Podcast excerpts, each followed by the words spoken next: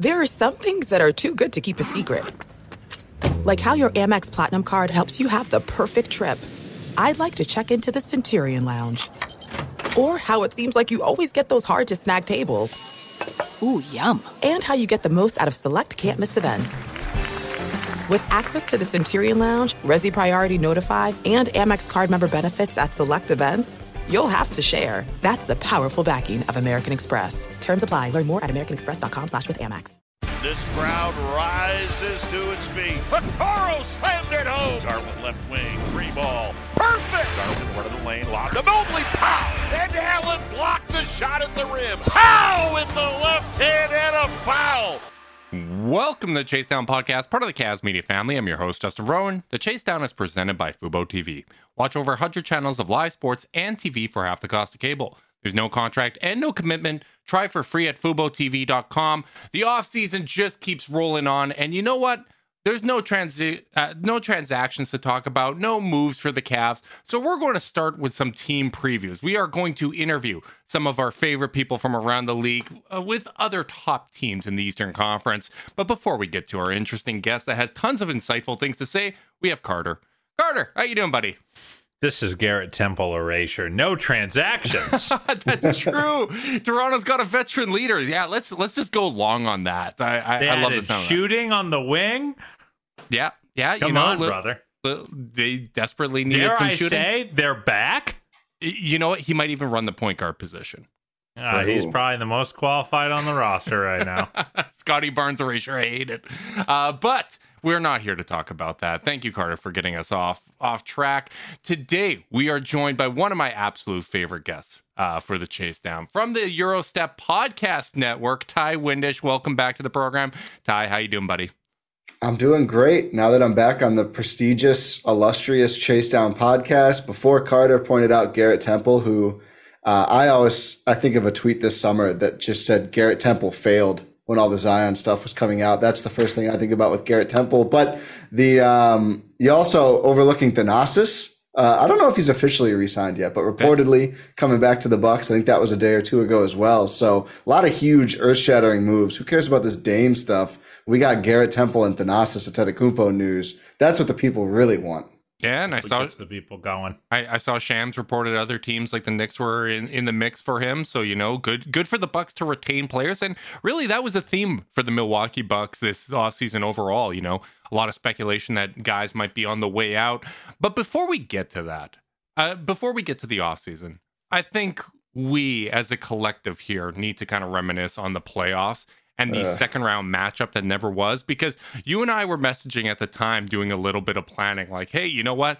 In all likelihood we're going to be doing a lot of content second round Milwaukee Bucks. You know you're always you're planning ahead and it just didn't work out for either of us.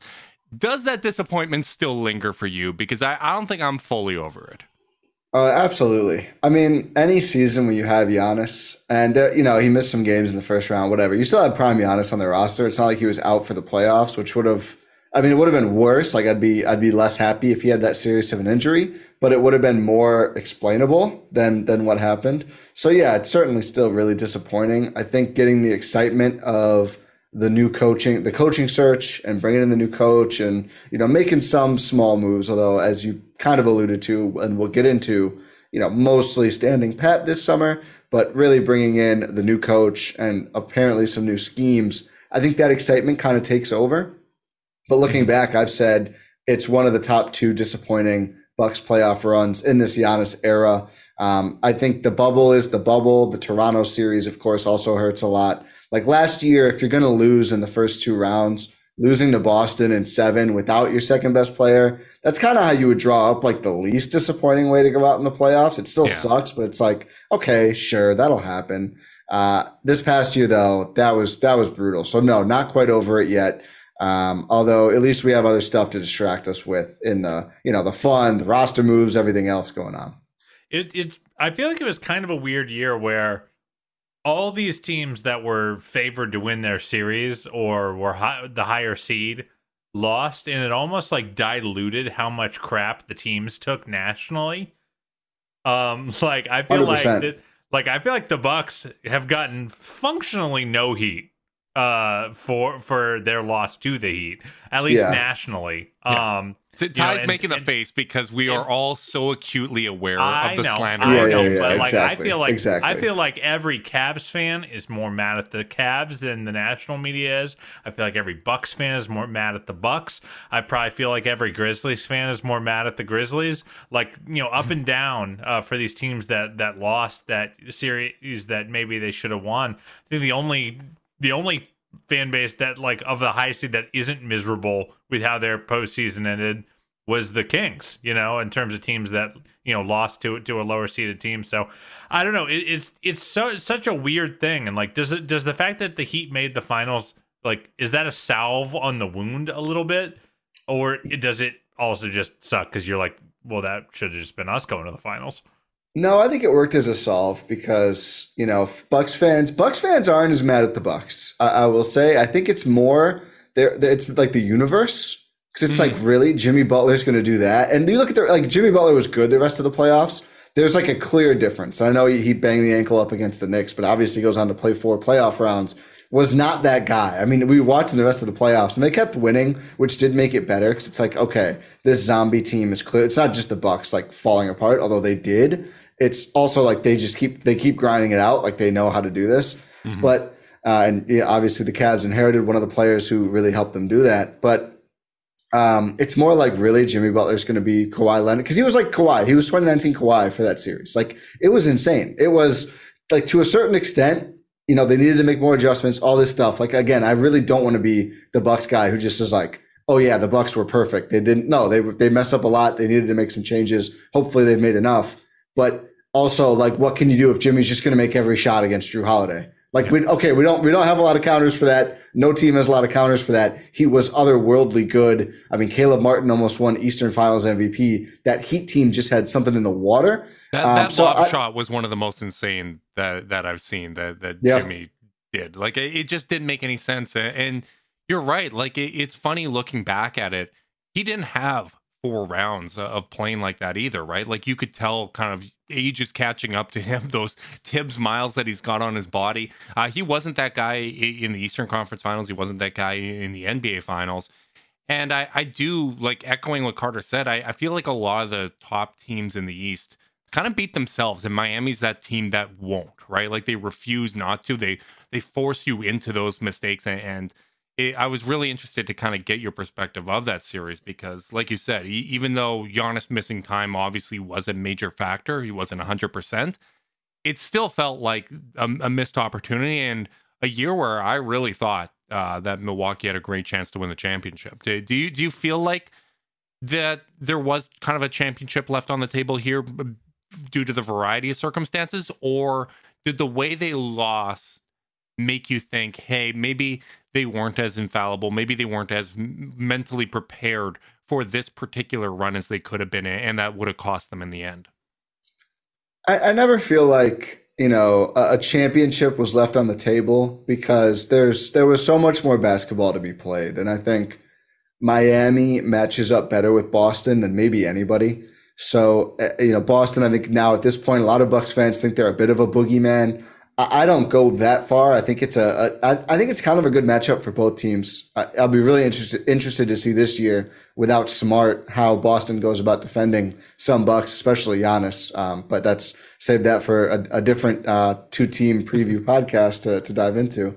Um, but no, I, I mean it's more like a, just a better run, like a, a run squandered. Like I, I know I try not to look at it ever as oh if this if this happens different, it's a title. Whether it's last year with Khris getting hurt, because again, there's so much more to be played. Even 2019, a lot of Bucks fans sit on that one, almost up 3-0 against Toronto. Obviously, what happens happens to KD and Clay. Mm-hmm. But you re, you replay that again in a different universe. Maybe those guys are healthy, and the Warriors That just one haunts to me. another one. I, yeah, I can I can see Carter wants to talk, but I just have to add that one haunts me because Giannis in that game three not getting a single free throw in regulation. I, I still curse Scott. It was Foster's a weird thing at the end of the like Siakam. It kind of went off him at the end, and it was Raptors ball. And uh, we we uh, for some reason, I know you guys. I think I, I actually tell people all the time. You guys did an amazing job finding content. You know, during COVID when everything was off, not the bubble, but before it. um, we to pass the time during that we rewatched every game of that playoff run. I don't know why. We didn't have fun, my co-host Rohan Kadi and I. But rewatching that game, you're like, oh my god, so much happened in this game that you just kind of you just kind of pack away, right? Like, oh, that's over. And rewatching, it's like, oh my, it was so close to being up 3-0, but here I go again, getting hysterical. But uh, you know, they have Giannis and Khris and everyone. They can go on more runs and you know, I, I, try not to hold too tight to the the misses. Uh, we're lucky enough to have gotten one, and you know that that's really special. As you know, you guys, I'm sure, can relate to as well. Mm-hmm. We absolutely can. I wanted to ask you about kind of a big talking point that came out about the Bucks playoff roster construction because I think everyone really liked this Bucks roster. Um, you know, like uh, going into that postseason, they liked a lot, almost every player up and down the roster, and then the playoffs start and you go, there's not a ton of athleticism out here. They they kind of seem old and slow and crafty.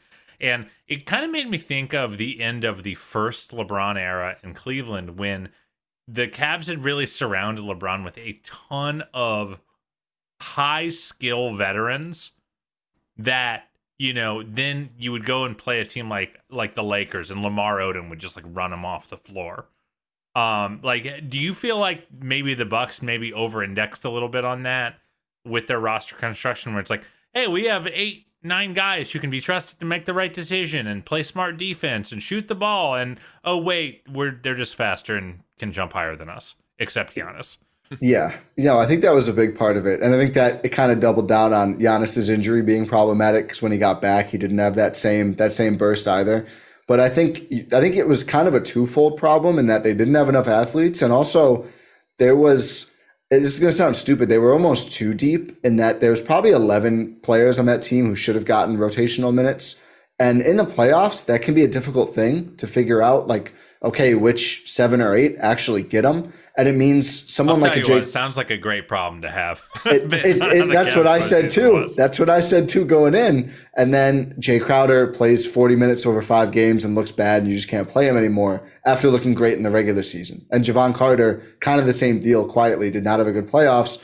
And when you have that level of expectations and that kind of roster, there's not a whole lot of time to figure it out. And you can't just give a guy 20 minutes a certain night because it's just not working. So I think that coupled with the athleticism was a double detriment in that they had these vets who, you know, they know how to play, but they don't have that same level of bounce. And they don't, they're not getting enough minutes to get acclimated to get totally comfortable out there. Neither are the players around them. They just, they looked off. You know, watching that, that series, the funny thing about that series, not funny to, maybe funny to Heat fans, like game three, I remember watching it. I was like, yeah, they're, they're cooked. They're not going to win this game. Like Giannis can come back. They're not, I mean, sorry, they're not going to win this series. Like something's just wrong and you could really see it. Like they didn't have the same level of fight. They they weren't they weren't as competitive as they should be, even when someone goes down, even when Giannis misses time. So I, I do think whether it's you know Malik Beasley, whatever he can obviously not a defender, but you know certainly younger and more athletic than the guy Joe Ingles, Wesley Matthews, some of the guys they were trotting out last season. Certainly, if MarJon Beauchamp can earn some minutes, I mean that I'm that guy is a real. I'm a stockholder. Yeah, big fan. Just big dropped fan. 83 points in the crossover, baby. So that's like I don't know, dropping 30 at What's summer league. I don't know rate? the conversion. Yeah. yeah. I don't know the conversion. it's got to be at least 15 in the in a regular Imagine season. Imagine being though. his teammate in that pro am run. that, come on, man. we we call that a CEBL 40. yeah, CEBL 40. We'll take that. Um, but had some really good summer league games too. Had some quiet ones as well. But uh, you know, I kind of said, listen, anytime you have to spend five days in Vegas in a row, like you're not going to be performing the same like that that it creeps up on you so i understood that from MarJon. um, but seeing those guys get real opportunities which they didn't i mean MarJon was year one you know a non-lotto pick you're not going to get that much run on a good team but now he's had more time to develop it seems like they're pretty high on him they drafted two really athletic rookies and uh, a former bucks front office staffer actually posted i think on twitter x whatever um, like th- th- these would not have been draft picks when Bud was there. Like it's just everyone had to shoot. You know, everyone needed those those skills, and having shooters around Giannis is really important, of course. But I do think they went too far away from athleticism in how they assembled the roster, and I am really excited to see like what maybe they they can have an actual good transition offense if Giannis has some running mates. This is something that Bucks Twitter was kind of befuddled by they weren't good in transition last year. Like they didn't score a lot. And it's like, well, yeah, half the roster or more is very old and not fast. It's it's going to be tough even when you have Giannis because you only have one guy getting down court. So I think very excited to see some more athleticism on the court this season. Yeah, obviously one of the biggest changes is with the coaching staff, right? Uh, with Budenholzer no longer being there, were you happy with the direction that, that Milwaukee went with their coaching hire? Because I I was happy for you guys. Uh, I'm not the biggest uh, fan, fan of Nick Nurse and, and, you know him kind of being in the rumors and whatnot. And you went uh, with the Toronto coach, just a, a different one than uh, the the rumors would have indicated. Were Were you happy with that decision? Yeah, I was. I mean, you know, I, I think certainly didn't expect it. Didn't expect Adrian Griffin, a doctor Adrian Griffin, mm-hmm. decently earned, I believe, to to make the top three, much less actually actually get the job. Um, really, just thought it would be someone who was a coach before. So I was a little worried it would be Nurse just for that reason, just for that the clear selling point of like, oh, he won a title as a coach. He's got what it takes, whatever that means. Um, and I just thought they would go with someone established. I really like Kenny Atkinson going in. I thought, you know, kind of getting more seasoning from that first job in, in Brooklyn and the player development. I thought he would make a lot of sense. Uh, obviously, they didn't go that direction. Um, I, I think, though, what was exciting was someone who's been around the league for a long time and seems like he just really can relate and connect with players. I think that's one of his major strengths so far. And really a defensive minded coach. And I love what he and the organization did in you know bringing in Terry Stotts and bringing in Joe Prunty and some of these other coaches, and pretty pretty openly being like, yeah, Terry Stotts and Joe Prunty are going to like have a lot to say in cooking up this offense. Like I think being able to recognize that you have a deficit in something and then just bring in the right kind of expert. I mean, Terry Stotts, in addition to his time in Portland, was the offensive coordinator, whatever the title is in the NBA, for the 2011 Mavericks. Like this is a guy who knows building great offenses very well. I think bringing in those guys really reassured me a lot because if there is any question mark with really any Raptors coach, right? It would probably be offense over the last several years. I mean, the player development there, the defense certainly there. The offense, not an ideal roster, but also not a very good offense anyway. Uh, and they will tell you they have five, six All NBA players over there in Toronto. So there should be a better offense than we've seen out of the Raptors in these last several years since Kawhi. So yeah, I'm excited. I think that it, they needed to change. Something was just off, and and you know it was very unfortunate. You know, we found out afterward that that Mike Budenholzer's brother passed away during the playoffs. I think that certainly had an effect on him. Um, but like the Bucks offense had just been stale for a little bit too long. You know, the adjustments, and it seemed like there was a little bit of, you know, there was more discord I think between the players and and the coaching staff than we thought. And and some reports came out, and it, you know, one of those comes out, and you can kind of hand wave it away but multiple. And then hearing Giannis really wanted to find the right coach to connect with. I think you can kind of connect some dots and see, you know, maybe the team, that message just wasn't resonating the same. They needed a new voice. I think it's hard to fire a guy who won a title two years ago, but I think it was the right move. And I'm very excited to see what Adrian Griffin can do uh, this year for the Bucks. This is it. We've got an Amex Platinum Pro on our hands, ladies and gentlemen. We haven't seen anyone relax like this before in the Centurion Lounge. is he connecting to complimentary Wi Fi? Oh my, look at that, he is! And you will not believe where he's going next. The Amex dedicated card member entrance for the win! Unbelievable! When you get travel perks with Amex Platinum, you're part of the action. That's the powerful backing of American Express. Terms apply. Learn more at americanexpress.com slash with Amex. Yeah, I mean, it goes to show you just how important that buy-in is for players, right? Carter, you were about to say something? No, I mean I was about to say as much. You know, it kind of feels like they were they they they saw the Darvin Ham experiment go well uh, in, in LA last year. You know, after after a rocky start, obviously, and but after that roster came together, uh, Ham, who had been an assistant for a really really long time, uh, that was beloved by the players they coached. Like it kind of you you can kind of see the through lines there. Um, in well, terms and, and- of Sorry, just quickly, Ham in particular. I mean, Bobby Portis called out um, after the loss. People didn't realize how impactful it was losing him for as the Bucks lead assistant, like that voice. And I think again, just more signs that the team I, I, don't think was necessarily clicking on the same level. But yeah, Darvin, I think someone that Bucks fans love. I mean, there were certainly a lot of posts during dire parts, even the postseason they won it all. That you know, let's let's get Darvin in the lead chair for the next game. So uh, yeah, I think he for multiple reasons, uh, Ham has a lot to do with this move. Yeah, it's part of why I feel like looking at where the Cavs came up short in the, in the postseason. Like there were just so many points of failure across the board. There were so many things individually the players could have done better. There were uh, things that we would have liked to have seen di- done differently from JB Bickerstaff, whether it's you know bringing Allen that far beyond the three point line, um, you know, going a little too far or going away from their identity a little too quickly. Uh, I thought they were trying to adjust to what the Knicks were doing rather than forcing the Knicks to adjust to them. Uh, but when you hear like uh, Chris Fedor had a great interview with um, Darius Garland uh, that, was posted today, and when you hear the players talk, it's there's all there's still that kind of unanimous buy-in, right? Like that they all believe they're all pulling in the same direction. And when you hear interviews with JB, it's always you know it's a collaboration, right? You're working with the players. You're, you're trying to identify, okay, uh, are we all pulling in the same direction? Are we all working towards the same goals and, and getting their input? And um, I, I, definitely feel like the Cavs are still on that path. And you never know, right? Like the 12 months ago, uh, Donovan Mitchell wasn't e- even on this roster, right? Like so much can change. But right now, it feels like, you know what? We addressed some of the concerns that we had um, in terms of personnel, adding a lot of shooting. Um, you, you, hear uh, Garland talk about adding uh, strength and being ready for the physicality of the playoffs. I, am very, very excited to see kind of what the offseason changes mean for the Cavs. But I'm, I'm also looking around the Eastern Conference, and I, I don't know if I'm in the minority with this sentiment, but I, I don't love what Boston did this offseason. Like, I, I think. I'm with you. I, I, I that, hate what Boston did. Okay, so I'm not in the minority, at least not in this podcast. Not in this podcast. Um, the first move terrified me. I will say that. I'll get my finger in frame. The first trade that didn't happen, I was like, oh no, I don't like this at all for the rest of the league. And then that fell through and they traded. I was like, oh, okay, take all the second round picks. I don't care about that. Whew. Yeah, I, am in the exact same boat as you. I, I thought that made sense to move Brogdon, but smart, you know, that's a locker room leader. That's one of their primary organizers for a team that was short of organization. I think that's why they they haven't won the championship the last two years, is they didn't have that playmaking. Then you know, losing Grant Williams, I think that that hurts them as well for a guy that's you know struggled to be a number two option. Played very well with Bradley Beal, you know, largely out of the lineup last year for Washington as the lead guy. I just don't love what they did.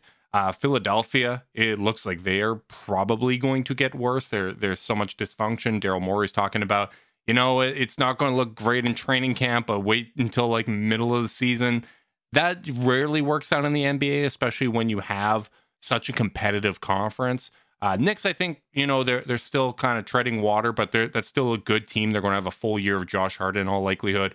Adding DiVincenzo, I think they got better. Um, but it, it doesn't feel like um, outside of like the Cavs, and, and, I guess we'll we'll see what happens with the Heat. Nobody got better in, in ways that really moves the needle. But does that make you feel better about Milwaukee? Kind of bringing back Middleton and Brook Lopez, where it's like nobody really raised the the standard uh, of excellence here in the Eastern Conference. There's no uh, massive star addition that we now have to contend with and we can just kind of bring back our guys, make some tweaks to the system, and, and learn from the the the playoff shortcoming. Does that make you feel better about the way that the Bucks approach the offseason?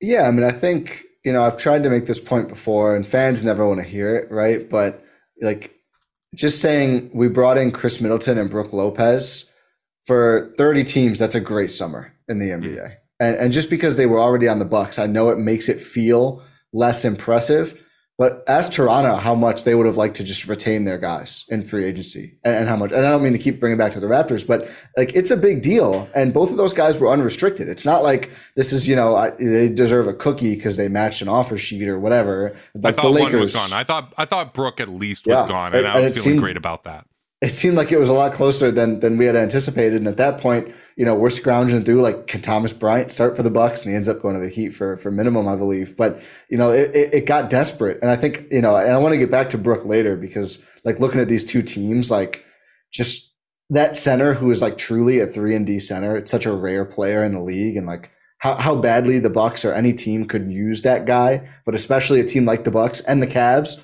who have a player like Mobley in the front court who isn't the best shooter. I'm not comparing Mobley and Giannis directly, but in terms of like a big four who can work around the paint and could use some spacing, but also could use that rim protector for a lot of the time on defense, that player like Brook is invaluable. And that was extremely scary. So I think getting Khris for whatever 34 million a year, I think, sure, absolutely sign me up. Only having to do three years for the Bucks. Um, I, I think it's really good. And then retaining Brook Lopez, who I really did consider that Houston bag. Clearly, got a bag from the Bucks has been playing under market value for five it's not years now. outrageous bet. No, it's not crazy. When when Siakam and Vucevic both got like twenty ish million per, I was like, he's probably going to get more now. I mean, that's you, mean he's uh, better. Poeltl, right? Siakam. What did I say? Siakam. Sorry. Yeah, he said yeah, Siakam. Poeltl. Si- Siakam Poeltl. would be taking a hell of a pay cut. I, I know. I, I know he reportedly wants to stay in Toronto, but I don't think it's for that kind Not of Not going to do that much. Yes, Poeltl and Vucevic. Excuse me. But when they both got twenty million annual, I was like, ah, Brook's probably going to get more now, and he did. And good for Brook. He he's, he earned it. He's very. He was second in DPOY voting last year. Mm-hmm. So yeah, I think, and certainly looking around, like the the super team forming, being out west.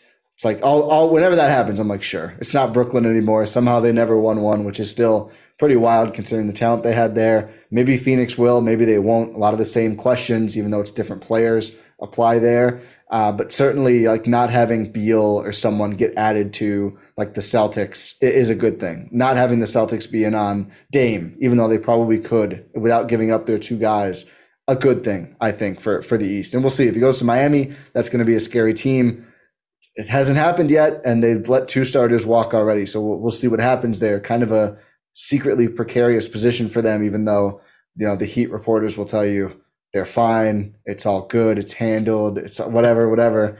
Um, but yeah, I think the Bucks mostly running it back, but getting younger and having actual young players on the roster, which may sound silly, but it just hasn't happened very often. I mean, that's just not something they did on the actual NBA roster. Really, at all in the It's hard to do when you're trying to win titles.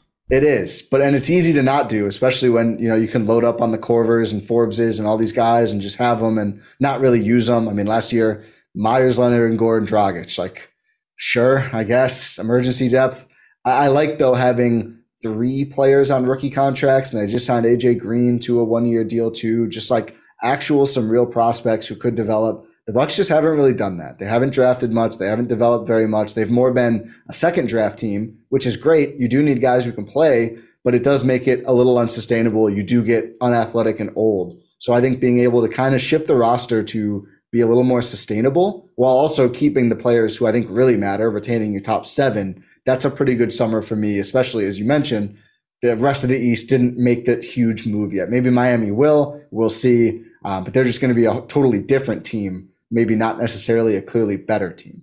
Yeah, I mean the reality here is like when you're a team like Milwaukee with title aspirations, talent drain is a real danger because you're an over the cap team pretty much no matter what because of how many other good players are on the roster.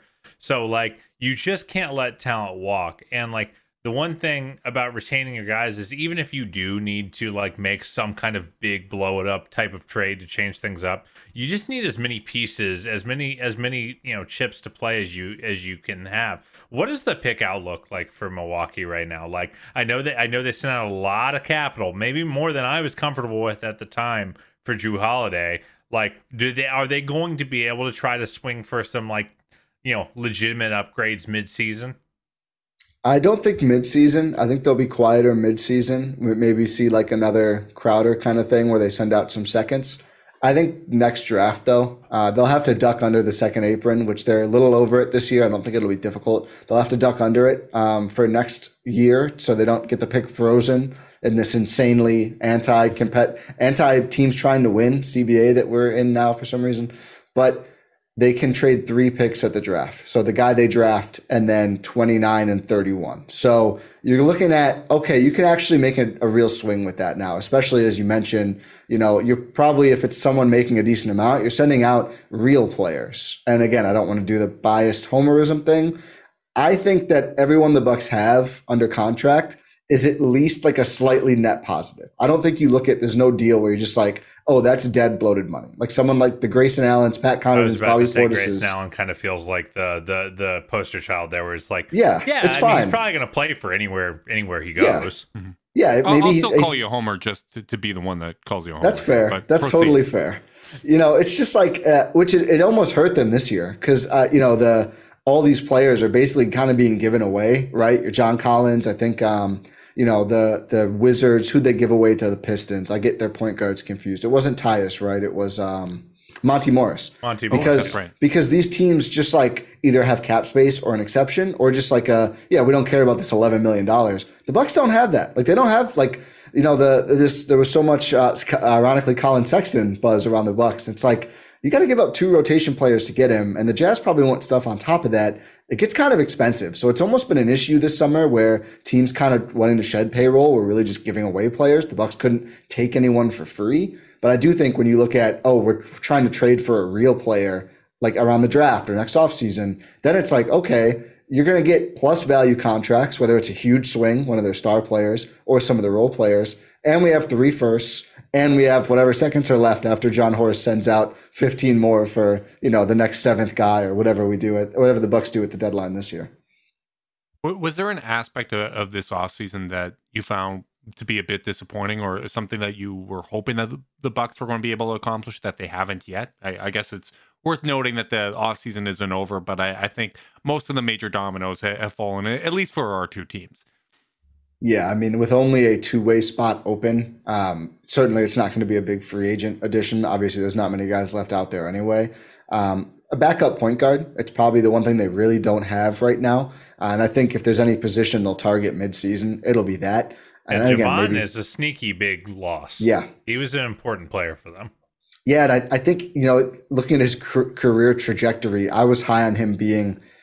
I think there was almost a resistance to having be the true nominal backup point guard, even if he played the one uh, off the bench for them. They didn't put the ball in his hands a ton. I do think he can do it. I really like that contract for Chicago, although he did not have the best playoffs, which is unfortunate. But yeah, they don't really have a clear backup point guard. It sounds like Lindell Wigginton, Canada's own, uh, may get some some reps. He's been a in their system for about three years now. He had a really good year in the G League last year. He had a pretty good summer league. He's developed his shot. He's a good defender at the one. So we'll see if he gets some run. They may also just cede more ball handling to Khris and Giannis and, and make it less of an issue, which is what I would imagine. They also have Omari Moore, an undrafted uh, two way player who's a point guard too. Uh, and they may add even a third point guard via two way. So it looks like they're really taking swings at that position. Um, but that's the one. And I think kind of paired with that, I, I had thought they'd be able to be a little bit under the second apron enough to use the mini MLE. And there were some good like Shake Milton kind of guys going for that. And I was like, ooh, that would be a really fun, you know, backup point. That really, I think then the roster just looks a lot more complete.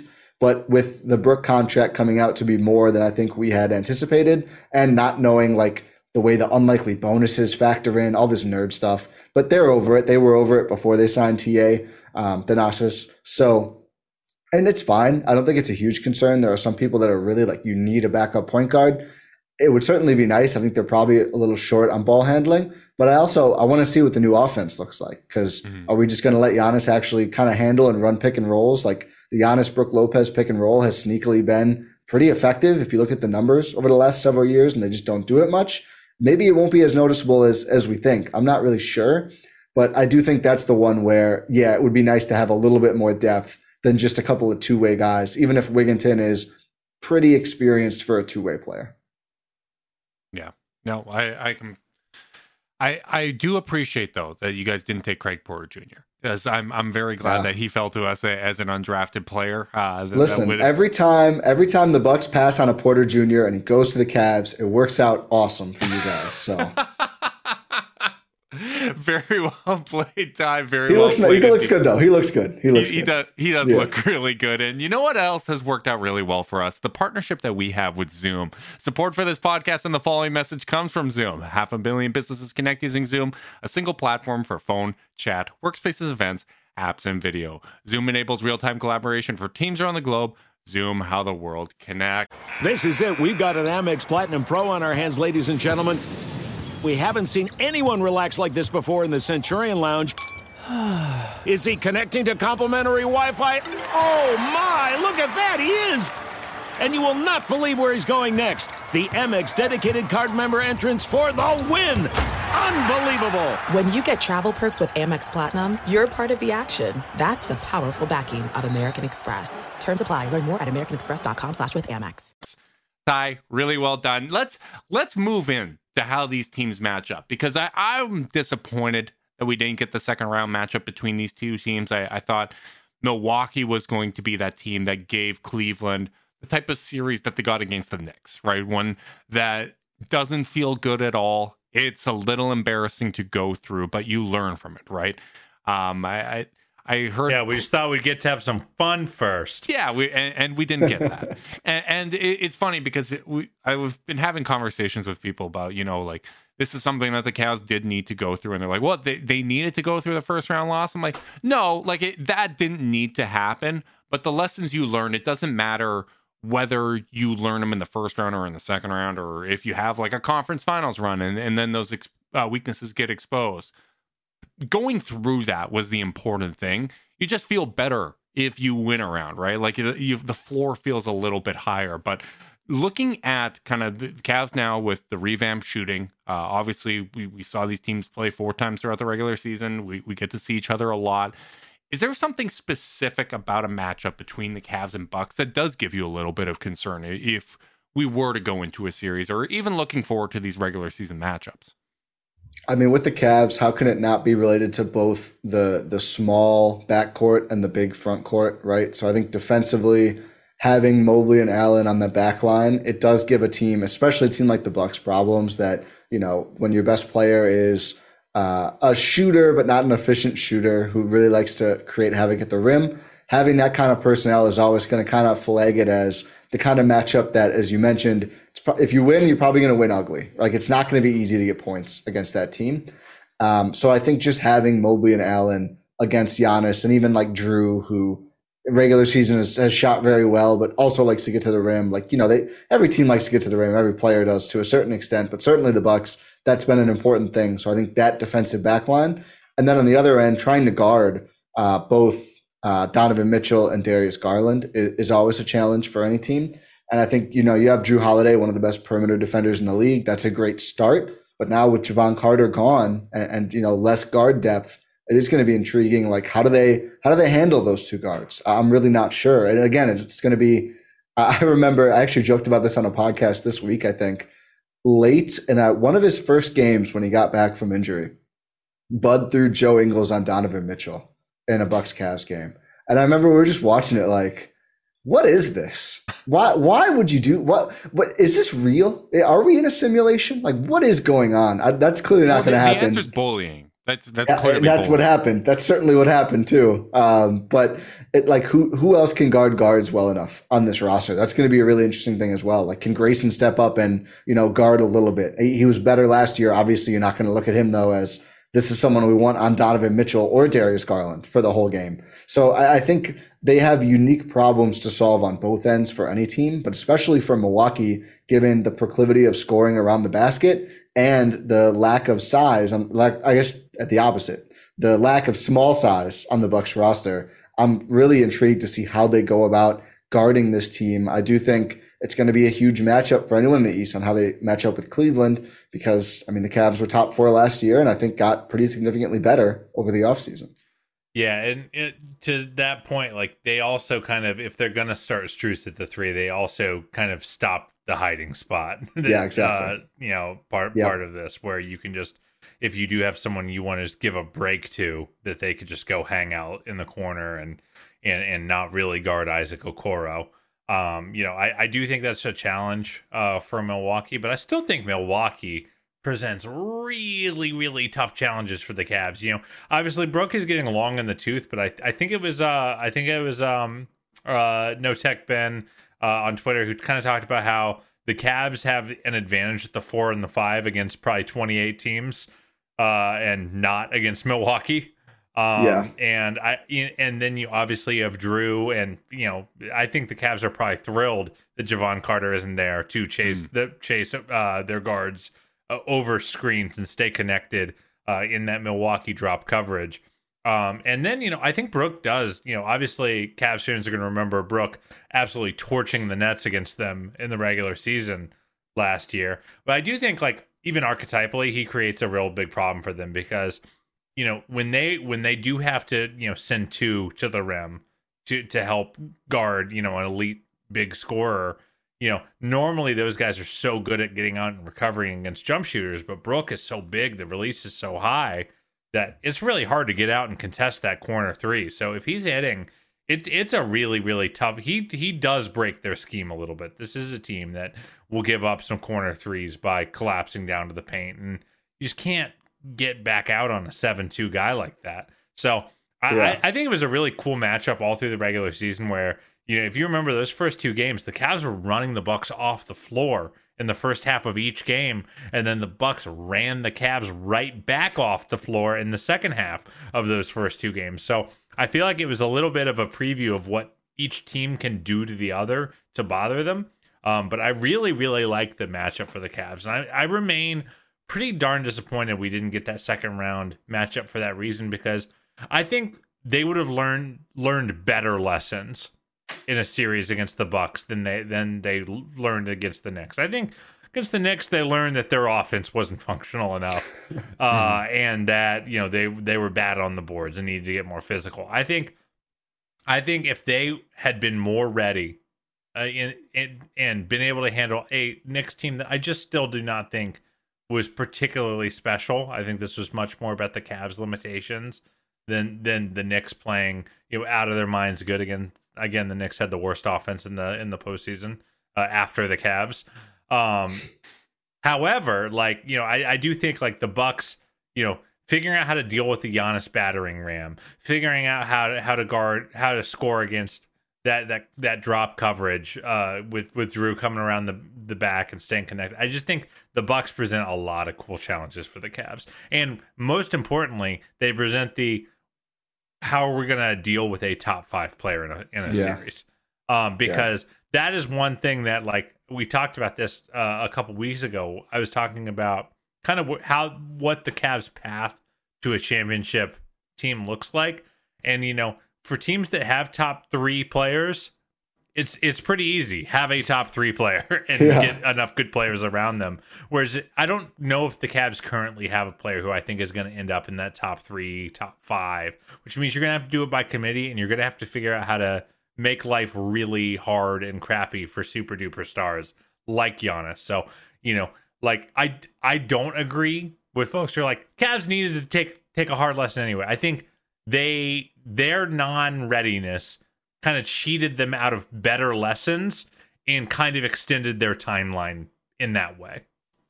Yeah, it's kind of it's kind of funny because Brunson played almost like that top five player for some of that series, not all of it. But he yeah, I think know. The No, stats were I know. good. I know. It just it just feels that way because there was Feels no that way because the the Cavs are scoring eight. The Cavs are scoring 86 points a game. Did, did he have like one or two actually really good games, and the rest, or was it? He had a okay, that's what I thought. He had That's a what. couple Okay. really good games. Um, like like then- Jimmy's whole playoff run in one series. They they, they Yeah. were a little Steffi though. They they're like they're already up 15 in the fourth quarter, hitting a bunch of threes. Oh, like old you, you wounds know, don't don't heal, huh? It, it was yeah, it was just it was just missing a, a mouth guard basically. Let- you guys just just saw him hit that hole in one, just swearing like, "Come on, come on." The- the- exactly. The best way to put it is that Jalen Brunson had a better statistical series against Miami in every single category. wow. and, Wow, and it just is- didn't feel that way. Yeah. It just Yeah. didn't feel that way because the Cavs couldn't score. So like, Yeah. So no, I actually don't think that. I, I really do think like you you cheat when you're not ready to when you lose a series you should have won. It does block you from learning those better lessons because I, I really think they would have learned a lot a lot from a series against the Bucks or the Heat. Uh, even though I probably would have picked you know the other teams in each of those series. Maybe, Yeah. maybe not in hindsight. I probably would have picked Cavs against the Heat because we didn't know that they were blessed by Yeah, something. Providence. Yeah, they- Something, they- yeah. yeah. We, we didn't know what playoff Max Max Strus was was going to do for them, but you know There you he's, go. he's on our side now. But it, it's funny, Carter. One, I completely agree with you. Um, I I retract my statement. I think you said it in a much smarter way, and I, I agree with every point you made, as, as much as it pains me. And the other thing that I didn't fully kind of comprehend is, I think both of these teams, even though the cores are staying together, and you know you make some minor tweaks around the edges it's interesting that I think both are going to have to change how they defend the point of attack to some extent. Because, like, like you said, Milwaukee still does have Jrue, but you don't have Carter, right? Like, you, you don't have kind of that, that second option you can You don't go. have me.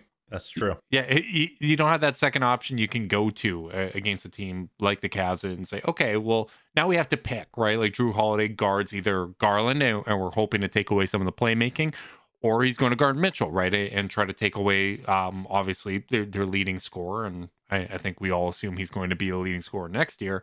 Then for the Cavs, there's a change because if we're assuming that Max Strus is going to start, that takes away Isaac Okoro being that point of attack defender. And I think Garland did a very good job last year taking a lot of those point guard assignments last year. I, I think it kind of went under the radar just how often he would take those assignments. And um, it, it looks like he's you know added a lot of strength. He, one of the things he Oh, brought up, uh, the- he better add a lot if he's going to have to be the main guy on Jrue. Right. Bro, yeah. Series. on, on Jrue, I, I think you you might even just cycle Strus down or, or put Donovan on him.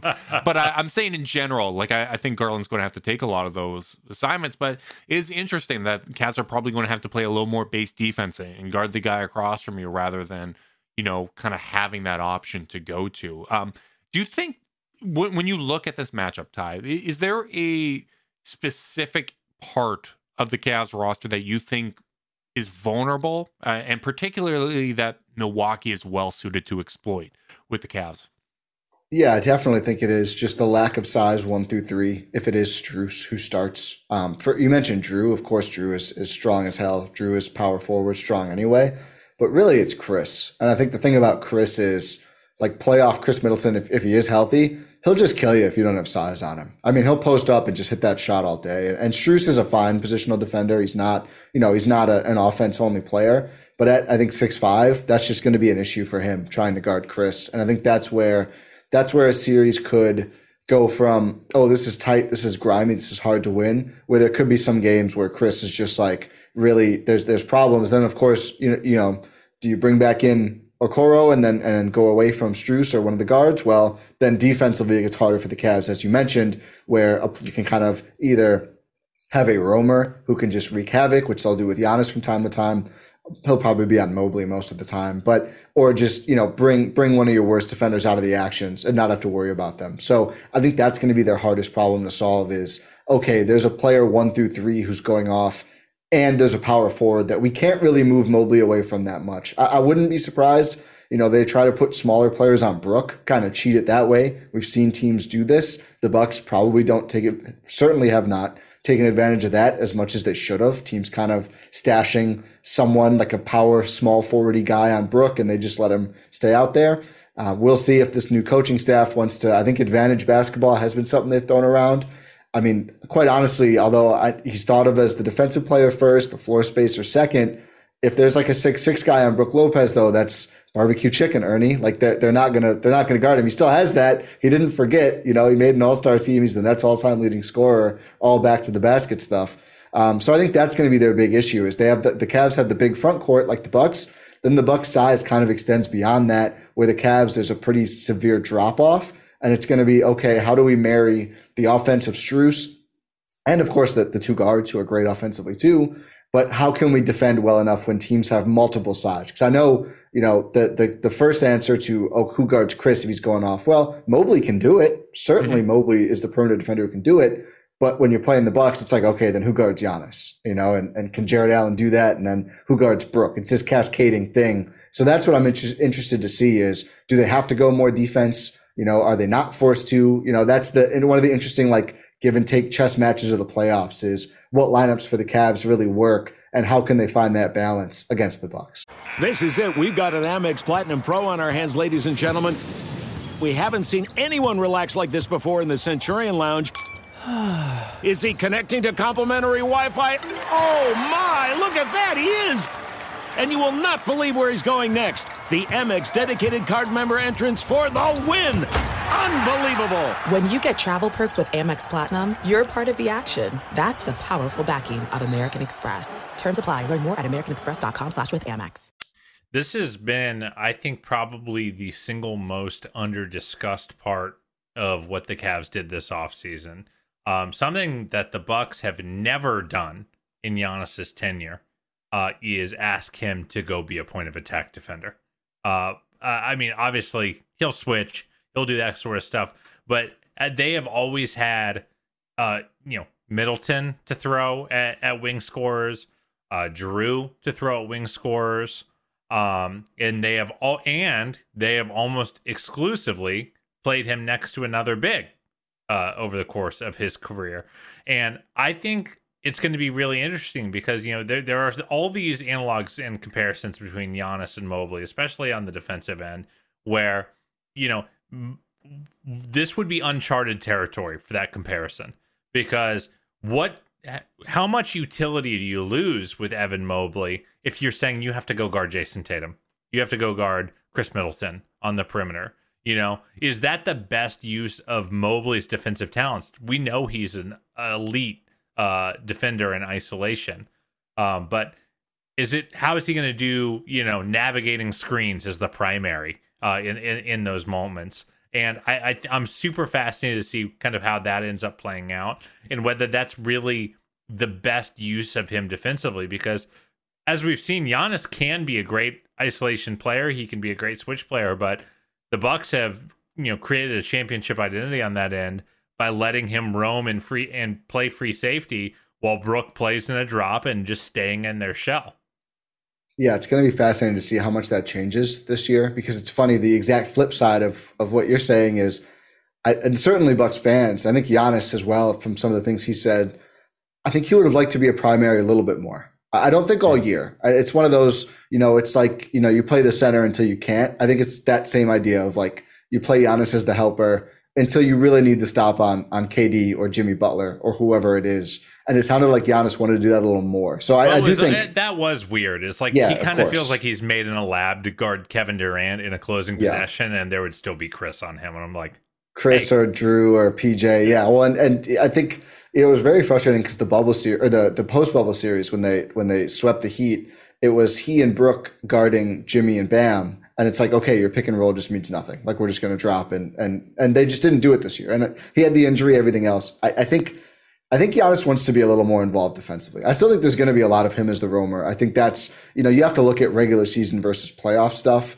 Um, you know, I don't think he should start the five ever. I don't think he should be guarding wings all season ever, um, or even all game maybe, because as you mentioned, you know, even for Giannis, getting over those screens, that's the hard part when you're that big and that long, it's really hard to get around screens all day. But toward the end of the game, maybe that's when you want to do it more. So yeah, again, that's another just another balance. That how do you find the right balance? How is the player happy? How is the team, you know, performing at its best? That's something the Bucks actually have to figure out a little bit this season as well. But certainly will be interesting to see, as you mentioned.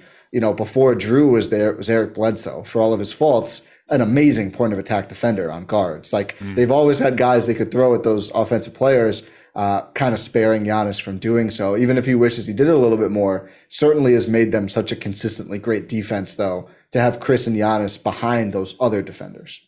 Yeah, and, and I've been pretty adamant that, that that's the role for Mobley moving forward, right? Like he, he might play minutes at the five, right? Like you might close with him at the five, and, and um, I shouldn't say might play minutes at the five. He plays about half of his minutes at the five, so we, we know that's going to be part of the game.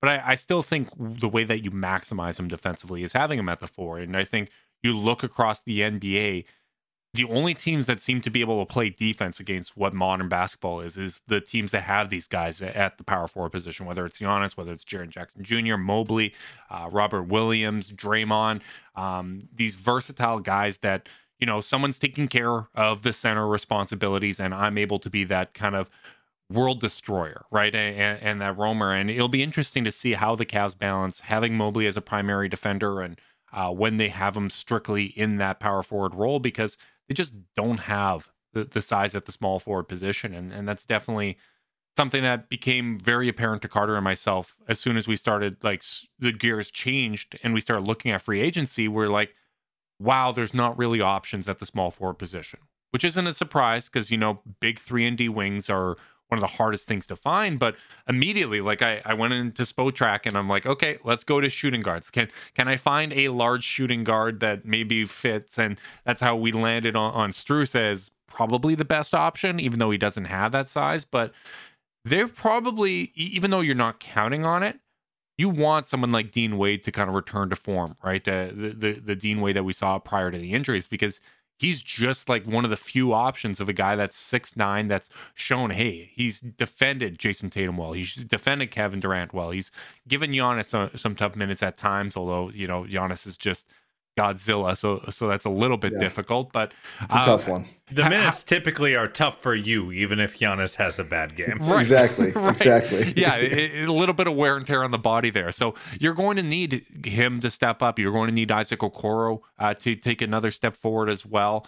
Um, but in in terms of just adding a big wing, it's just they, they don't become available. It's really hard to find those kind of guys. And who knows? Maybe Georges Niang can uh, be our Boris Diaw and, and and and bait Giannis into those mid range jumpers like Diaw did to LeBron.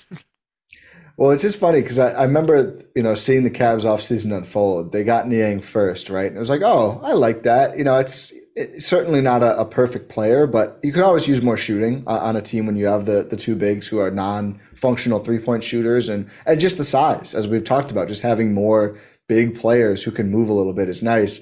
But I, I was like, that's that can't be their three, right? And then the you know Strus news came out. It's like, oh, that makes a lot. Then I like this a lot better. It's kind of the same way I viewed the Lakers off season. Like the first couple moves, I was like, ah, okay. And then the rest of it, and that's the that's the funny thing about the NBA off season is everything is in pieces, and even like a trade will be in pieces. Like you can love and then hate a trade just by finding out what else. Like everything comes out so incrementally. Yeah, the, Um, the joke here is that all this happens within like three hours. Yeah, exactly. Yeah, it's like, oh, I totally flipped it four hours later when they got Strus too. I was about to say, not everything happens in pieces. The analysis happens all at once Yeah, exactly. and doesn't factor in that there is still months left of the off season at all. We Well- we have to react to every single thing like it is a finished product. The best is draft grades. I feel like I see a new screenshot every week of like some team that absolutely crushed it in a draft. It's like F. These guys are terrible. Hmm. Like, like I don't. I can't think of a good example. I mean, it's. I think it's probably more NFL because they have so many more rounds. But like a, a draft that totally changes a team's lives for the next decade. It's like this draft stinks. We, we need to. We that has to be a grade though. We have to know right away how you did. The flip side is there's always one analyst that loves everything your team did on draft night, and I Yep. love finding that guy. That- you're, just, you're just eating it up. I'm, Yeah. I'm just I'm, I'm I'm eating it up, and I'm also being like, "What's his email so I can book him for the podcast?" I, I, I, I want to I really need. I need an hour spin. of this. I need an hour of this right I, now. I need you to go long on this and make me feel really good about it. Um, yeah, and I'm I'm interested. I'm I'm excited to have Niang on the team. I, I think he, he brings kind of a, a grit to them. It, I'm still concerned about the rebounding um, because Yeah. none of the guys that they brought in really are, are plus rebounders for their position. And Can, can I can I zag there? yeah, go for it. If if the Cavs need to go get a rebounding specialist to fix their rebounding, they're not. They're never going to do anything. The, the guys they have on their team need to get better at rebounding.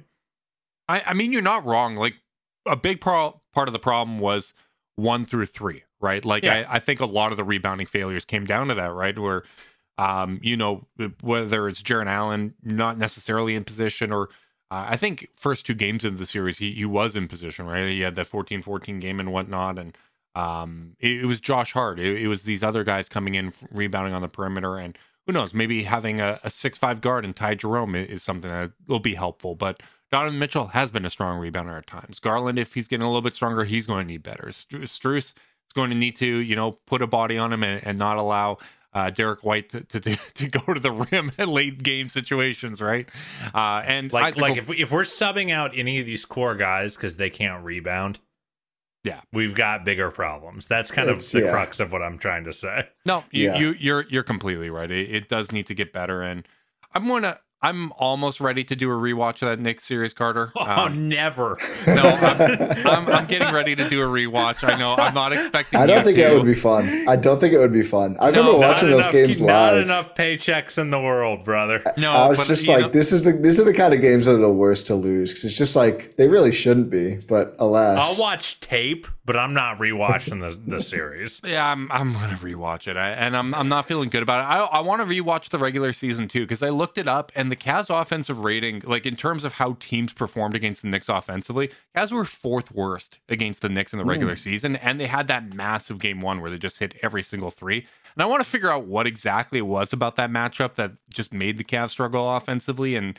I, I guess 11 matchups, uh, or my mat, nine matchups. All right, great math. Good job, Justin. Um, but I, I want to figure out exactly what that was. So I'll put myself through that. I don't Apparently, expect the you Cavs to. played the Knicks one out of every eight games. it's like that year where after the All Star break, we just played Philly 17 times. Like, that was ridiculous. I hated that. That was the worst. This is it. We've got an Amex Platinum Pro on our hands, ladies and gentlemen. We haven't seen anyone relax like this before in the Centurion Lounge. Is he connecting to complimentary Wi Fi? Oh my, look at that, he is! And you will not believe where he's going next. The Amex dedicated card member entrance for the win! Unbelievable! When you get travel perks with Amex Platinum, you're part of the action. That's the powerful backing of American Express. Terms apply. Learn more at americanexpress.com slash with Amex. Uh, let's let's talk about the rest of the Eastern Conference though, because we're we're going long. We're having a lot of fun, but uh, we, Oh, yeah. we do need to keep this show moving. Ti, let's get your prediction for what the regular season standings will look like for the Eastern Conference, and you know what? Let's you you can go just top six. So let's let's ignore the plan. Let's ignore the teams that are going to be in that mix. Let let's talk about your top. I, six. I want to preset some ground rules. Are we assuming Dame on Miami, or are we not assuming Dame on Miami? Well, Are we just do- assuming there's a chance, or it's like a it's likely? yeah, let's Yeah, let's let's that's fair. factor it in. Let's factor it in. Okay. Let's factor it in. That's more interesting to me. Uh, I'm gonna say the Bucks hold their spot at one. I think it's li- it's pretty likely they just finish somewhere in the top three, but I do a Bucks podcast. The Bucks finish one. Okay. This it gets I, honestly I, di- I didn't. Mm, it gets really hard sloppy, from here. Gets sloppy right away. It does. You got I'll a chance just- to pander here. Uh, no, I'll just I'll put in the Celtics still. I'll, I'll just retain last year's. I don't like the moves much. I think they manifest more in the playoffs. But I, I do remember seeing like a Celtics tweet the night of Celtics person tweet, not the account, but like with like the worst passing team in the league, and we just lost our best passer for a post big, and it's just like it is going to be difficult to overcome. I think they'll be fine. I mean, the Jays are really good. They'll, they'll figure it out in the regular season. That But- that would be pretty wild if their account tweeted that. That would Yeah, it just- would be. some really Celtics. disgruntled social Yeah. media News. manager. yeah, just li- I mean, with how much Marcus Smart meant to that org, I wouldn't be totally shocked. That would be the trade that would do it. Mhm. I'll give the Cavs three though, and I'm not even pandering, but I just you look at the Sixers, they're just like I don't know if I could, as someone who really d- hates the Sixers and has for a long time, I don't know if I could have scripted a funnier way for this all to go down, like this whole thing, than just like they end up with Harden, Maury gets his guy, and then in just the most classic Maury fashion, just completely disregards the relationship, totally lies about giving him the deal after he takes less. And now it's this ugly thing for the second time in three years. Embiid has to carry the team with a star teammate sitting out. We're getting uncomfortable. Harden's going to wear just the most tremendous fat suit we've ever seen. They're saving up cap space for some reason. Has no one told them the memo that it doesn't matter anymore? I don't know. But the plan this summer is cap space, baby. We're not extending Tyrese Maxey. That can only end well. Um, so I'm going to say they take a hit. I'm going to say they're not as good. Uh, they're still top six, but we're going to go Bucks, Celtics, Cavs. I'll just throw in the Heat at four. I don't care what their roster is, to be honest with you. They, they just feel like they just zigzag from like eight to four every couple of years. Let's say they get Dame, whatever, they're four. Okay. I'll throw the Sixers in at five, which sets up a hilarious first round. Okay. And then I will probably put the Knicks at six. If you told me it was the Hawks, I wouldn't be surprised. If you told me it was the Pacers or Magic, I wouldn't be shocked. Oh, come on. I wouldn't be shocked. Now you're That- getting you're too too cute. online. You're I like too those cute. teams. That's I a don't like the Hawks. online. Is That- it? The Here- Hawks, here's- I'm fine with. The Yeah, Haw- Pacers The Pacers had a really good Pa- summer. Pacers were added good. children. They Here's the added thing: children. Pacers They added were Obi- good Obi in the Toppin? regular season. Obi Pacers Toppin and good- Bruce Brown. Bruce, Bruce is nice. Obi is. Yeah. They added the eighth Pac- man of, a, of another team. Pacers are defensible because Pacers were outside of the plan while Hallie was healthy basically all of last year. And I think the roster got a little bit better. Uh, th- I think they needed. They just had they had spots in the rotation where it's just like, yeah, that guy should be that guy should be getting thirty minutes for Westchester. I, I now they don't- have they have real players. I, I I think you're getting a little too cute. I, I mean, the benefit of what the NBA is now is you have four play-in spots where you can just store all of your cute stories and teams that you like. Well, you can just that's where I would have. You, I was limited to six, so I just shouted them out. okay. I just I, shout. I. I'm not. I, I think it's a lot more likely they're seven through ten than than they actually crack top six. But one weird injury, whatever. I think or, Orlando's the one where I'm like, listen, I don't think they have enough real players. they were pretty good the second half of the year. They and were. Paolo is one of those guys where like if, if Paolo shows up and is an all star next year, is anyone shocked? I think we'll learn a lot about good. his readiness at the World Cup. Like, is he going to play a bunch Yeah. of minutes for a Team USA team that's pretty young, or is People he going to be a mid-range guy that doesn't work? People throw around the, the people throw around just generally generational comps too much, but the, like the KD one for how he plays, I, I get it. I don't. I'm not saying he's going to be that. I get why you would say it, and I know people have talked about like that was kind of a turning point for KD. Was like Team USA get that real role that can really bring a lot of energy. So I think that's a great take, Carter. I agree. Um, I'm not putting Detroit. I, if people, everyone loved Detroit last year. I said slow the roll. I'm still not putting them there this year because their roster makes no sense and is bad. But you know, Orlando, I kind of like just shouting out Orlando. I like Orlando I, too. get I it as a shout out, honorable mention. yeah, yeah, that's it. That's it. I like that Paolo plays like late career Blake, but like without the back issues. It's just if Blake started playing that way, where it's like I'm just going to really put a pressure on the rim. I'm go- going to draw a lot of fouls here. Got a nice little mid range game. I, I love Paolo. I, I'm I'm so Yeah. impressed by him. Curveball here. How Hmm. does your rankings of this top six differ from how you feel about those teams come playoffs? Like if you were to power rank those teams of how playoff ready they are, how how would you go? So throw away all the young teams, the the Pacers, the Ma- like. Don't even care. Not, not even mentioned anymore. Okay.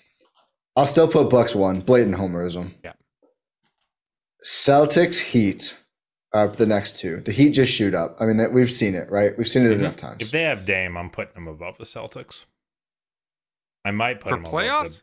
yeah, I don't like the Celtics for the playoffs. I don't like the Celtics at all. I'm just I'm just putting them there, and I'll tell you, it's it's close. And I know I just said it, but it's close. Tatum a year older and Jimmy a year older factors in here, Mhm. where it's just a Dame too. Like It also depends how much like what moves if they were to pull that trigger because they Yeah. lost so much shooting depth Yeah. already that if Herro and Duncan are going out, then all of a sudden it's like okay, you lost Bruce, you lost uh, Duncan, you lost Herro, you lost Vincent, like. Um, Lowry might not be in the mix anymore. Uh, or Yeah, they're really old around play Bam. with Dame, right? Like I'm a- it's I, I'm a big Highsmith fan. I really, like him really too. like his game. I like he doesn't, Haywood have a, he doesn't have a shot. Like that doesn't address I- my shooting I, depth I, issue. I get it. I get it. Can I make my anti-Celtics uh, take while we're here? yeah, let's cook, do it. Cook. uh, on both so regular season i think they have at most seven like guaranteed nba roster quality guys uh, rotation quality guys Yeah. I think two of them are going to be hurt at all times Okay. Yeah. and i think if we have learned anything from the last couple years you know looking at teams like the lakers looking at you know all all these top top heavy teams having functional depth matters so much more than it ever has playing guys who cannot hang kills you in the modern nba and even if your top four even if four of your guys on the court are really really good if you're playing a fifth guy who just doesn't really have the juice that's a huge problem for you so like like it alarms me how quickly I get to Sam Hauser when I'm running through their rotation. But like, He seems how's like a good he's hang. fine. You, you you don't think he can hang? He seems He's like a chill he's guy. tenth man. Pritchard, I think, is kind of good, and that helps me Uh, in, in the math. I think he can Yeah, actually he's also been bit. demanding a trade for the last two years. he won the war. Marcus Smart's gone. Yeah. He So, somehow like, Payton Pritchard know. won the power I- struggle I just, there. I just think like looking at their regular season, I think that they they have their their wing and guard depth is functionally non-existent. Like one injury really puts them in a really tough spot. Um, obviously Jalen and Tatum have been you know superheroes of of staying healthy, and that's that's kind of their ace in the hole. But like you know, I, I think people kind of have have these fallacies when they look at injury luck, where it's like, well, that guy got got hurt, so the other guys probably won't get hurt. You know, like you have that fallacy where it's like, like it it is just as likely that Williams and Porzingis are both hurt at the same time than it is that neither of them are hurt. You know, yeah, and they have like well, they, at least they have forty-five-year-old Al Horford to step in when and, that and, happens. and Horford is getting to that age where, like, any season he might not be good anymore. yeah, You know, I remember when it happened with David West. who was like helpful, helpful, helpful, helpful. You can't play anymore. Yeah. and like uh so like i just look at all the reasons uh, like you know with with this with evaluating these teams i feel like you always have to kind of do the you know what's your median outcome um and their median outcome is still pretty darn good but their it goes wrong outcome is so much the floor the floor is so much lower than it was just a year ago I, I don't disagree. I don't. They stocked up some all these second round picks. I feel like they're going to add some depth as the season goes. But I also just like, do we live in a world that good things happen and the Celtics aren't good? I doubt it. I feel like yeah they're gonna, they're i know maybe Yeah. this is some wishful thinking because I I, like it. I. I, I don't think you're totally off though. Like I think they're they're not even like worst worst case, right? Like oh, all their play like their their bad case is not very good for them. Like I do think it's kind of fascinating what they did, and I think that's the part that I, I don't know if I like for them is that they were so close with that core, and to break it up for Porzingis and then pay him, I just think it's like, did you have to do a move like had- that? Yeah, Porzingis had a lot of fun playing really low stakes basketball last year. Has That has is what I never done anything but that. Um, I, he had a couple really great playoff games before he got hurt. I do think that's that's the kind of the case. Like I really like remember that against that in that Clipper series with Yeah. the Mavs. He looked really really good. He was pr- legitimately presenting a problem for them. And at his best, he's a really helpful player. And I'm really high on the best version of Porzingis. I'm just like, man, it just feels like you're betting a lot on him being a no doubt really good third best player. Like he like at the, at the level of investment they made in him, he needs to probably be like one of the two or three best third wheels in the league. Hmm. Is Yeah. he that? I, I don't know about that. And like if you're going to be just a worry top about heavy team, he kind playmaking. of needs to be that. I Yeah. really worry about their playmaking because I, Yeah. I think I think in modern NBA basketball you need to have two three playmakers and they need to be like you need to have them in multiple positions too right like, like you need to have that front court playmaker and I think Jayson Tatum's probably their best bet to take a leap in that area but I just feel so bad about their their guard depth there when it comes to playmaking like that was one of the issues with the Cavs in the playoffs right was you know, you had Garland and Mitchell, but Mobley wasn't ready to do that yet at the playoff level. And it looked like he, he was thinking a little too much um, relative to even how he played in the regular season. So I think that's that's my biggest concern for them. But I, I We- just we cut you I, off com- I completely derailed. oh, Yeah, that's yeah. fine. yeah, I remember. that's that, that's the format of this, right? It's just an Yeah. excuse for us to to sit around and talk and talk hoops. So Fire off takes. The the Strus edition helps with that. I mean, I think the shooting is probably the biggest thing he adds, but just greasing the wheels offensively will be it'll be really nice too. He clearly knows how to do that. Yeah. Bucks, Celtics, Heat. I'm not changing. I heard Carter. I'm keeping mine though. I just That's fine. I don't I don't trust that good things will happen. Okay. And then Knicks, Cavs, Oh, Sixers. I, I get why why you have Knicks to do it. I- above Cavs. I have to ask the question, even though I think I know the answer. Yeah, I mean, it's. I, I feel like I'm a luddite in certain senses when it comes to the league, and it's just like I just saw it Great to word. such a degree. That's yeah, thanks. I, I just and I don't. I think the Cavs are better, but it's just like I'm gonna need to see them not just like defeat, like oh that we won the game. I want to see him bully the Knicks for some games before I start to reevaluate that. So it's not as much like analysis. Like I love the Donte ad. I don't. I kind of think it's not great for them, and it's like get over the Nova thing. It's just weird. You had a CIA thing, now you have a Nova thing. Like just find players. They don't all need to have. This isn't hoop grids. Like just add good players. I don't think they really needed him. Ah, Whatever. Did That's what they do. that on the spot, or have you used that one? No, I came up with that. That's, That's new. great line. Thank you. That is That's how they operate. line. It's so weird to me.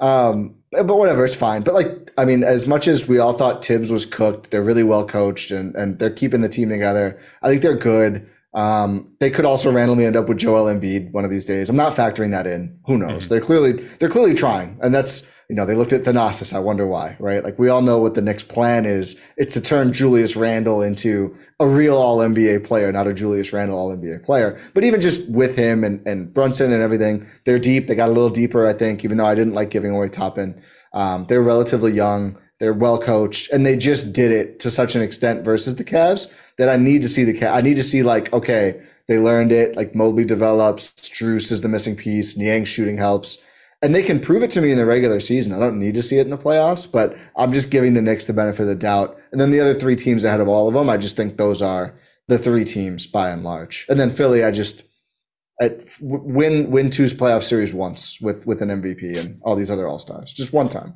I, I, I, like the hating. I understand why you have to do it. I, I understand why yeah. you, you, put the Knicks ahead of us. And I understand as a fan, as much as I want to object, as much as I want to jump down your throat, we have to take this. This, like it, it, just is what it is now, and we'll see. I, I have full confidence in the in the fellas and the boys, well, but it, uh, it's worth noting Ti had to go through this too.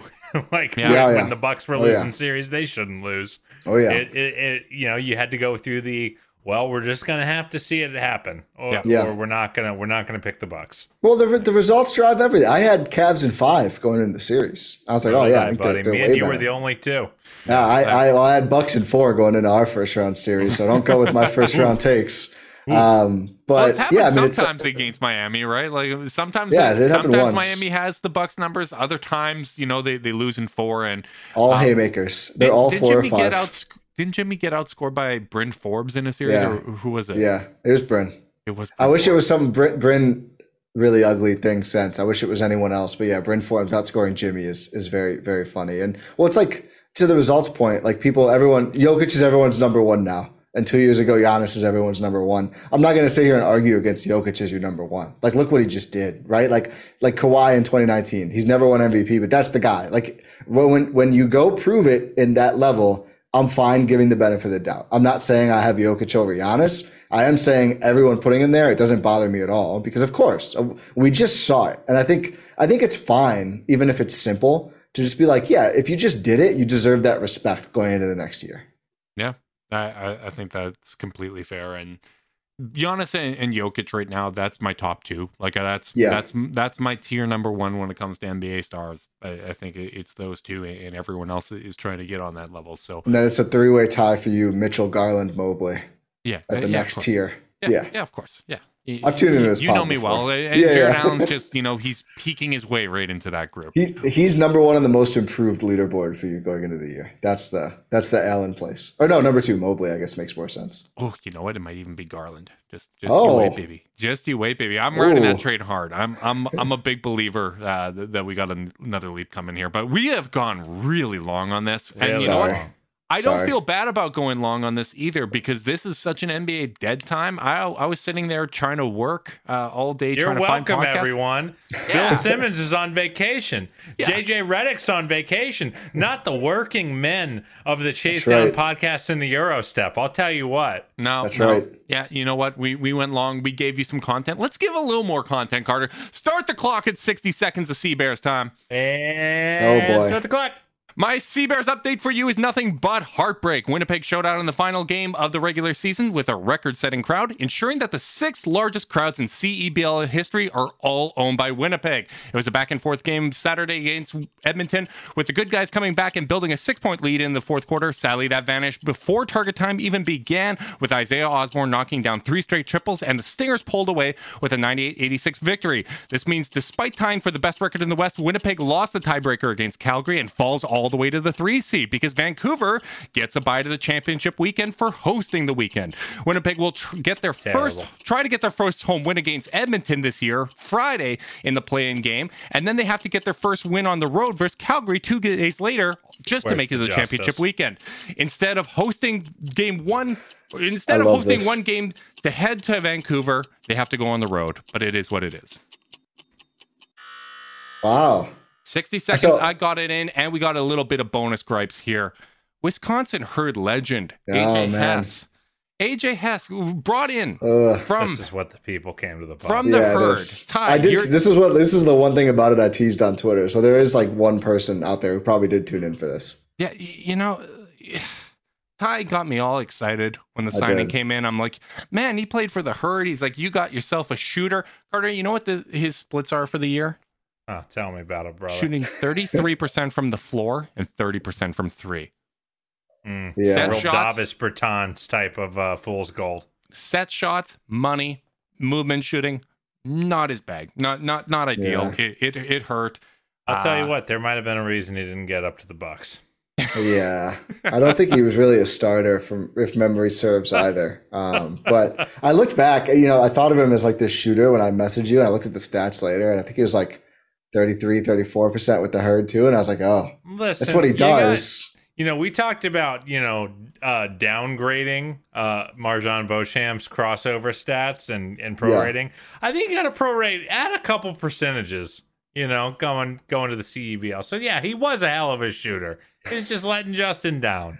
Well, I saw in, in the second No league in France, in the second over. league in France, he shot like 45% from three this past season. So uh, maybe maybe it's the Sea Bears that are the problem. Uh, no, I, it, it's just One- the level of could ask. competition. It's the level Fair. of competition, and it's those record-setting crowds, man. You, Yeah, first year in a lot the of league, pressure. and we have the top six attended games in the history of the league. We're we're, we're showing out. We're- Winnipeg knows ball. We know Yeah. ball. Now we have to play a play-in game with the best record in the West. I I, I hate this. My all my PTSD. We we got to do a watch party or something, Justin. Friday. No, baby. you're gonna be there. Well, yeah, I guess you're gonna. Pro- no, it's not a home game. It is a home game. Oh, it is a home game. So Home game and then road game, which is a very weird yeah, play. we, in we, we got we got to go head out on the road. and then Sunday, Sunday, you can do the watch party. Hopefully, Yeah, yeah, yeah. Oh, yeah, well, you, you better tune in, Carter, because CBL Plus is free. Just register It with is your email. free. Absolutely, that. buddy. Ti, thank you so much for coming on the podcast and indulging us and, and going long and, and hanging out. We really appreciate it. Everyone that tuned in, I hope you guys enjoyed it. Make sure uh, that you guys are subscribing to the Gyro Step Podcast Network. Anything else you want to plug before we, we get you out of here, Ti? no man. I, all the links are at gspn.info to anything. Appreciate anyone who checks us out, but thank you guys so much for having me, for accommodating my long talking. It was a ton of fun, as it always is. So very, very, very great time here, as always on the chase down. Just, God just bless you. just three long-winded long talkers. Big thanks to mm-hmm. everyone that tuned in on youtube and, and hung out with us throughout this whole thing. Make sure you like and subscribe. Click the notification bell so you know when we're going live. If you're listening via podcast and you want to support us leave us a rating leave a review subscribe unsubscribe resubscribe and help cook those books. If you want to be part of the chase down's exclusive discord chat send a screenshot of that review to chasedownpod at gmail.com however you choose to support us we really do appreciate it. Make sure you guys are staying safe out there. Until next time go Cavs.